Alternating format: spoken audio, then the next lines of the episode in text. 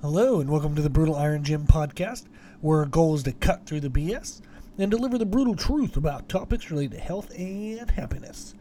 Today's podcast number 1535. The topic is mindset, and the title is Grateful for What? so, Merry Christmas. Today uh, is Christmas, so Merry Christmas to those who celebrate it. And um, I wanted to share a mindset concept that I believe matches well with Christmas and is significant towards making a healthier and happier life. And that is gratitude. But in the sense of being grateful for what you can still control. When I first opened up Brutal Iron Gym, it was uh, back in 2011. I was ridiculously overwhelmed.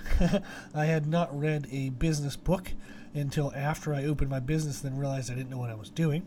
Uh, but I was uh, tons of stress, like crazy hours. I was training 50 hours a week in person. Then I was also writing all of my clients' nutrition programs, training programs. I was cleaning the gym, advertising for the gym, uh, doing the paperwork, financial paperwork, doing all that. I was incredibly overwhelmed. And at the start, I had a bunch of, you know, loans I was paying off, on other odds and ends. There were days I would wake up and my bank account was in the. And I was like, well, I hope someone pays me today because I got to get that, you know, uh, back above zero. It was it was a ton of stress. But through it all, I was grateful that what I was struggling doing was what I loved. Would I really want an easy life doing something that I hated? Or would I want the opportunity to make my dream job become a reality, even if it currently felt more like a nightmare? I knew that I'd rather struggle and suffer with the belief that the effort invested had potential to produce amazing results. I wanted to own my situation. Rather than suffer and focusing on the suffering, I focused on what I was grateful for, which was an opportunity to make things better. Through the years of lifting, uh, due to a lot of various reasons, I've also touched on, kind of in past podcasts, about the various reasons, but I've suffered some major injuries.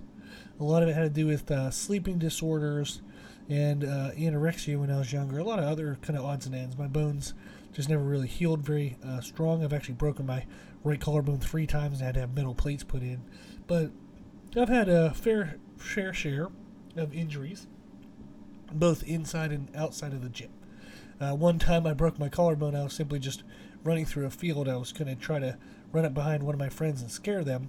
I just tripped and fell, and I cracked my collarbone in half, uh, just falling on my shoulder. So, bummer. But through a lot of those injuries, I was angry. But through my experience as a trainer, I became actually grateful for my injuries. I've trained people with connective tissue and muscular diseases and disorders that made it impossible for them to exercise with any kind of significant intensity. I remember I had one client specifically who used to squat and deadlift over 800 pounds and bench over 500 pounds. But due to genetic conditions, uh, he wasn't able to even press dumbbell press 50 pound dumbbells without significant risk of permanent injury. He basically just couldn't lift weights anymore. And I've trained a lot of people with a lot of different injuries, and I've found that to be, unfortunately, the the truth that they had to live with. And I remember when training that client and training a couple other clients, how sad I felt for them, but then also how grateful I was for what I could still do. My injuries, although frustrating and limiting in their own way, didn't prevent me from being able to still do something about them. I could still choose to own the moment I found myself in and make the most of what was still available. And on top of that, I was able to use what I learned to help hundreds of others. I've helped people in so many life changing ways through what I learned through my own injuries that, if given the option, although I'd be tempted for my own benefit, I wouldn't change my injuries because of the impact that they've helped make in other people's lives. I decided to own my situation. Rather than suffer and focusing on the suffering, I focused on what I was grateful for. An opportunity to make things better for both myself and for others. And I found this to be true in my personal life in many ways. And one notable way was actually the relationship with my wife. I wanted a partner in life, a best friend, someone I could give my love to and to feel loved in return. And I've actually felt that way since I was a teenager. But it took until I was 35 years old to meet my soulmate. Through the years, I was angry and I struggled with loneliness. But now, what I see when looking back at that time alone, it was actually a gift. it was time I used to develop my character and become the person my wife fell in love with. I used the time to become my best self.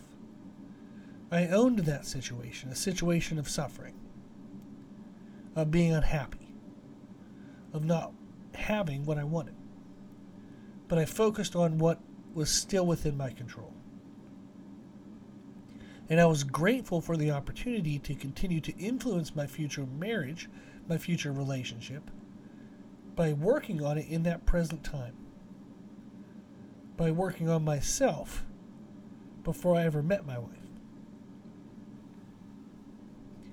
I've found in many ways in my life, in many moments when I'm frustrated, when I'm suffering, when I'm overwhelmed, when I'm struggling, that if I focus on being grateful for the thing, things I do have, that far outnumber the things I don't.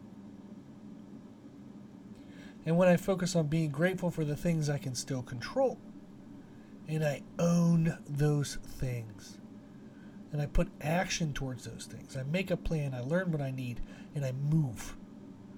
I put in effort that often allows it to work out better than I ever would have thought possible. and certainly better than where I was in that moment. Being grateful for what I have and being grateful for what I can still do. That has helped me live a healthier and happier life. And I think it can help others do the same. So, Merry Christmas to everyone listening. I hope you have great things in your life, even if it's just one thing. I hope you have some things you can be grateful for.